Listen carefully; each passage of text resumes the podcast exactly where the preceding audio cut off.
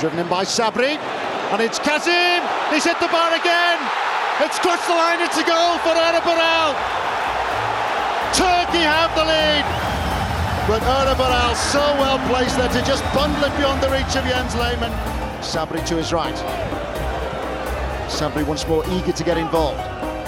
Impressive display from the Galatasaray defender, and he's away here, it's Sabri. Turkey have levelled it again, it's Semih Şentürk. The moment he'll never forget, and that's it, Turkey go through, and quite incredibly, Rüştü, the 35-year-old goalkeeper, is their hero. Well, hello everybody, welcome to the Teams of Our Lives. My name is Marcus Speller, he is Andy Brassel. Did you bring the kids? I told you to mind the kids. Oh, I have, Andy. I very much have. Good. Today we are talking about Fatih Terim's Turkey of Euro 2008 that reached the semi-finals. They were the comeback kings, Andy. You cannot deny. I don't know if you have this currently in your head, but I have Denis by Blondie playing in my head, but with the words Kazim, Kazim. I didn't, and I still don't. Go on. Ah, Kazim, Kazim, I'm so in love with you. Oh, I thought the only one I could think of was Kazim, Kazim. Da-da.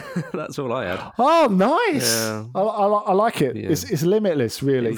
Limitless. You know what? This Turkey side was so incredibly good to watch. They were. And the history of Turkish football in the international arena, particularly in the last 35 years. Very strange. It's absolutely extraordinary. It is. And I think the progress is remarkable when you think of, you go back to 88, losing 8-0 to England at Wembley. Absolutely. And then you flip on to 2001? It was qualified for the 2002 World Cup, wasn't it? Well, when it got feisty. The Stadium of Light. 2004, qualifying for 2004. 2004, yeah. You're quite right. It was in 2002, wasn't it? And in the first half of that, Turkey absolutely played England off the park. It was extraordinary, the way they passed the ball. And, in between, you've got first ever tournament, first ever finals tournament, Euro 96. 6 years later, as we mentioned on the Ramble recently, before the Euro started, 6 years later, the World Cup semi-finalists. It's remarkable. It really is madness. I mean, I'm glad you said that because they've only appeared at World Cup finals twice in their history. They did withdraw after qualifying a couple of times, or once or twice, maybe back in the 50s. They did play in 1954, went out in the group stages, but as you say, finished third in 2002, and it was a Ronaldo goal that knocked them out in the semi-final for Brazil, of course. They haven't qualified for the World Cup since then. And in the Euros, they've only appeared 5 times, including Euro 2020, which, of course, at the time of recording, the tournament hasn't kicked off. And it is madness. They've gone out twice in the groups. They reached the quarters in 2000 and the semis in 2008. Obviously, 2020 is yet to be determined at the time of recording. But in between times, though, Andy, of the Euros, I mean, they only just missed out in Euro 2004. They were just edged out by England in the group and were beaten by Latvia. Seems odd to say, but they were a decent side, Latvia. They've had some trouble with Latvia down the years. Oh, my goodness. Oh, my giddy aunt. And then they narrowly missed out on qualification for World Cup 2006, losing to Switzerland in a playoff on away goals. One of the most violent playoffs you will ever see. Oh, yes. Oh, my goodness. Yes. But in 2008... It clicked for them, and most of their squad played in Turkey. Emery played for Newcastle. Nihat, forgive pronunciation, was at Villarreal. How do you pronounce that one, Andy? Nihat. Oh, it is Nihat. Yeah. Okay. Tunçay was at Middlesbrough, and Altintop played for Bayern. The aforementioned Colin Kazim Richards was in the squad, but he was plying his trade at Fenerbahce at the time. So yeah, he just completed his first season at Fenerbahce. Yeah, a move that left people so curious. Oh, yeah. That move made Kazim. I think people thought he was somewhere between a championship Premier League type player. You know, it's sort of in the Huckabee zone, really. Absolutely. And then goes to Fenerbahce, gets picked for the Turkish national team from there. I mean, going into this tournament, he only had 2 caps. So this was really the start for him of everything. I mean, obviously now he's been everywhere and still playing. And what a wonderful, varied career he's had for, you know, someone who got basically binned off by Arsenal, who thought that, you know, who thought he wasn't good enough for them. Didn't you come across him once in a Champions League game? Yeah, I did. Far away.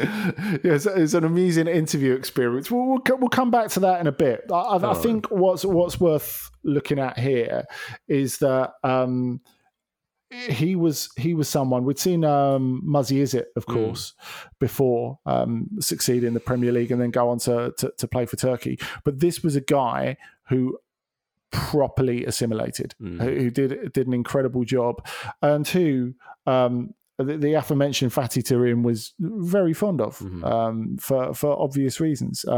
He was so energetic, so lively, versatile, and really fitted into this team.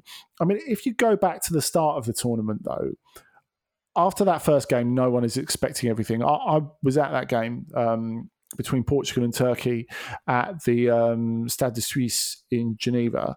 And once Pepe broke it open, like Portugal were properly good. You know, they're one of the favourites for the tournament.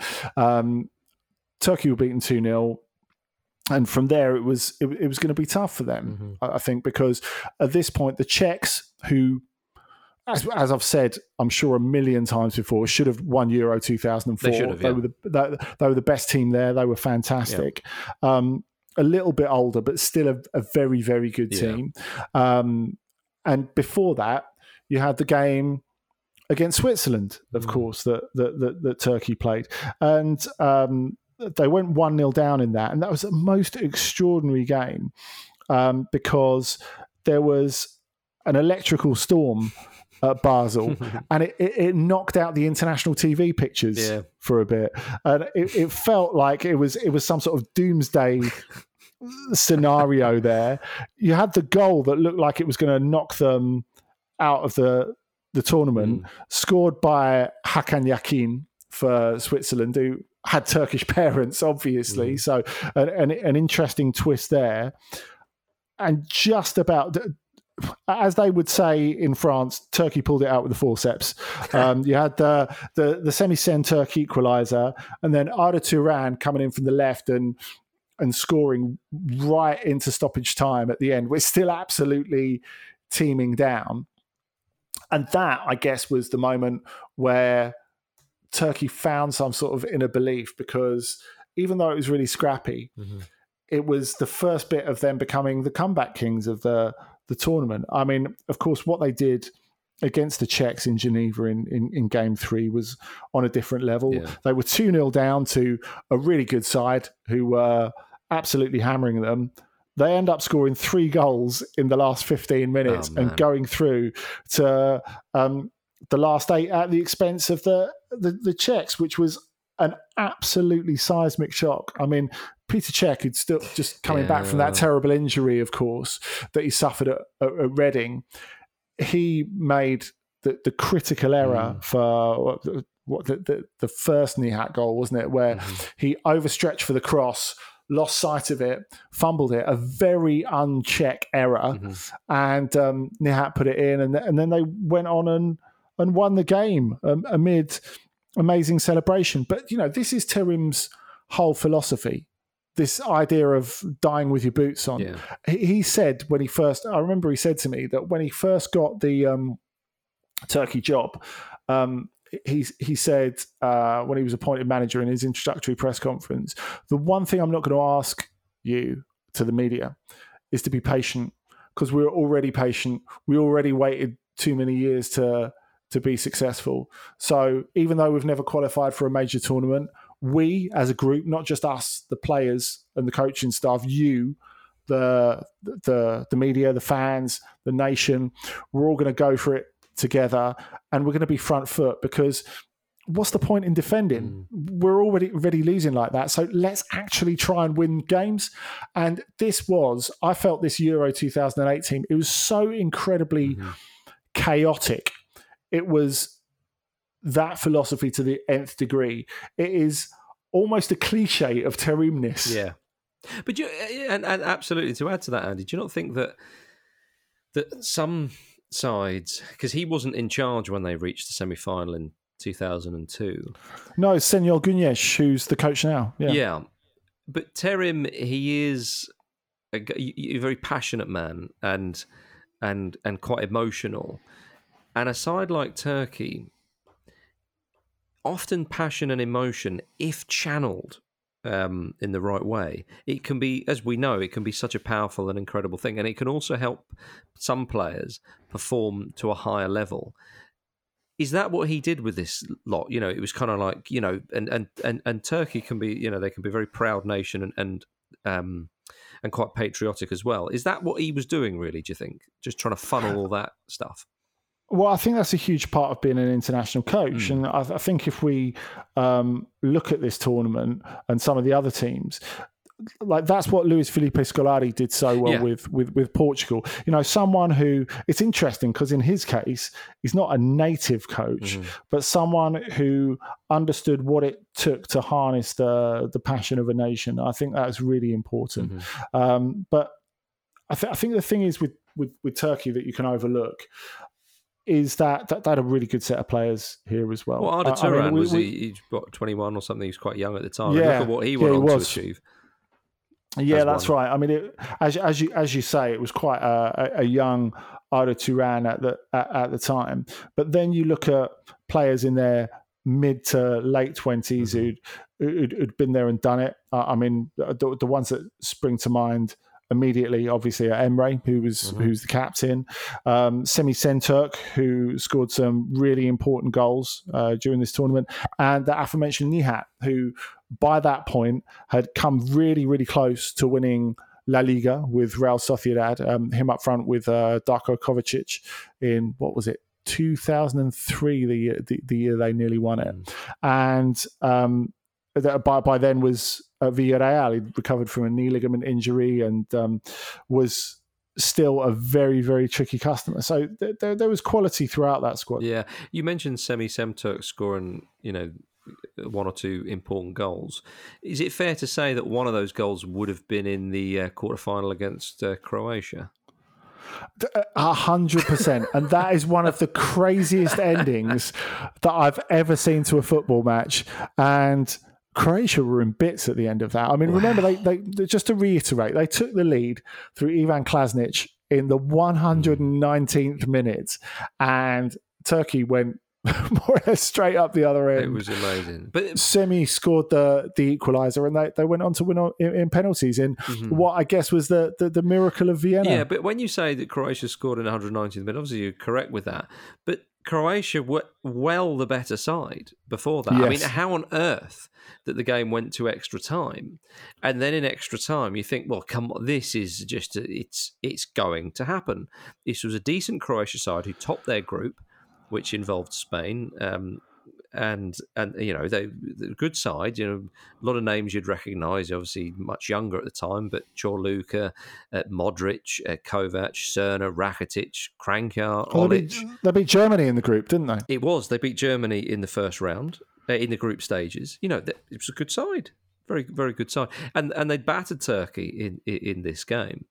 And so when they did score in the 119th minute, obviously they went mad, because any side would do if you think you'd won the game.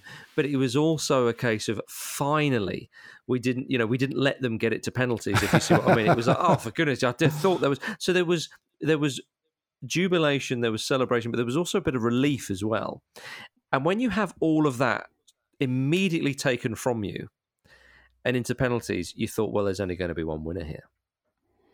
Yeah, that's absolutely right. And it felt at that moment for Turkey almost like fate, really. The way they turned it round right at the end. And of course...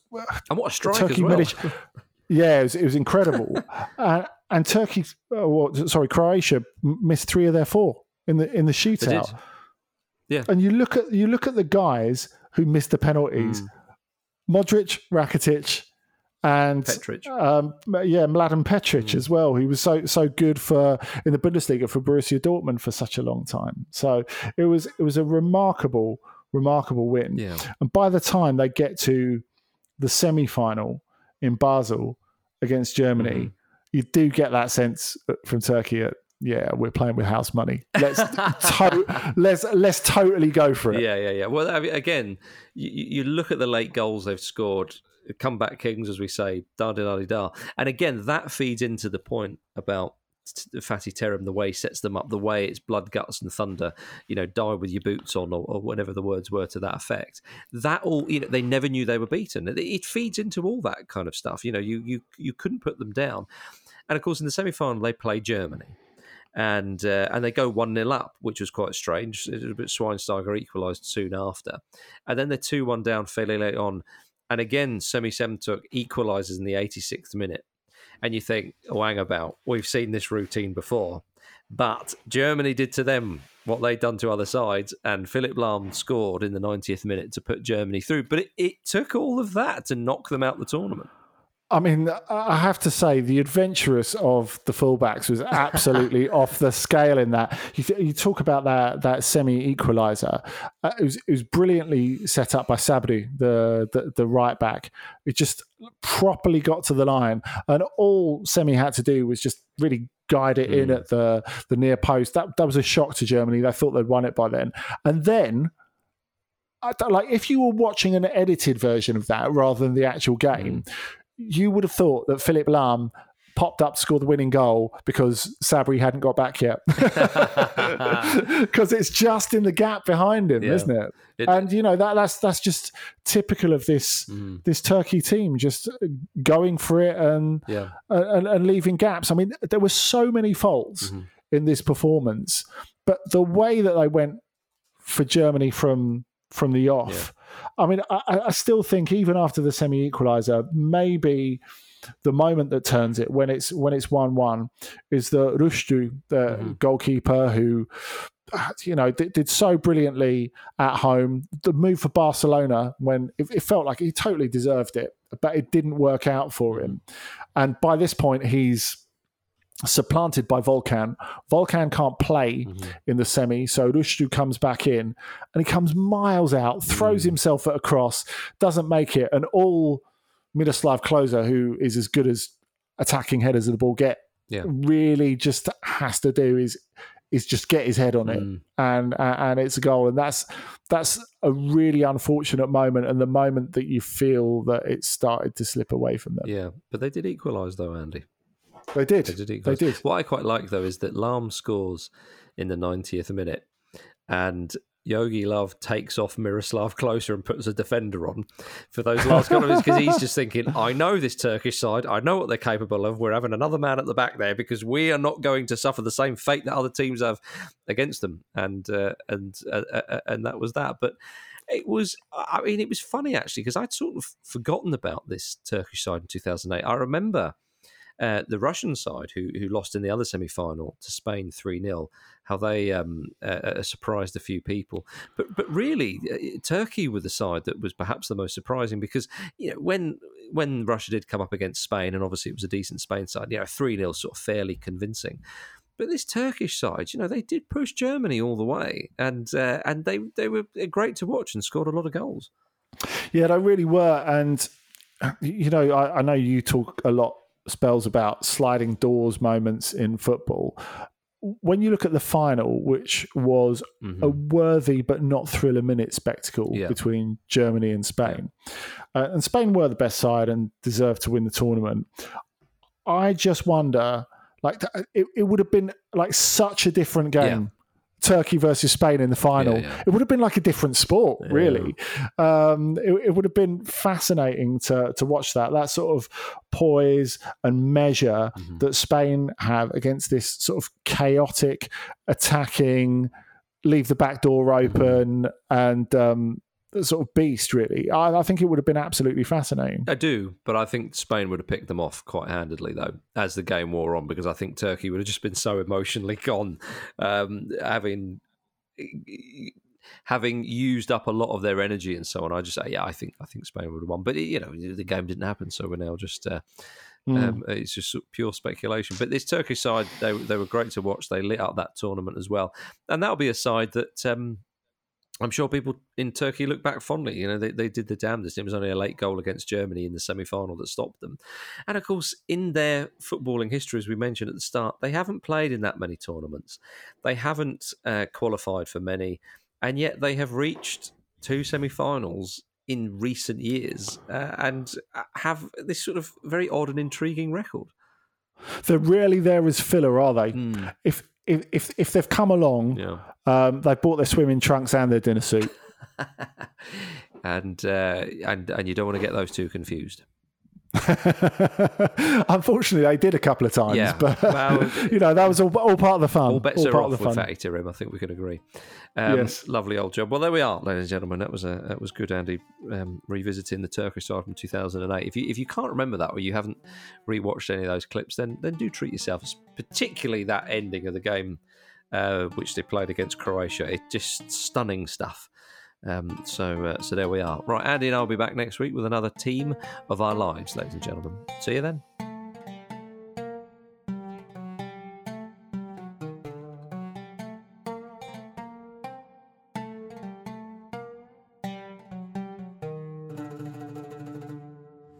The Football Ramble is a Stack production and part of the Acast Creator Network.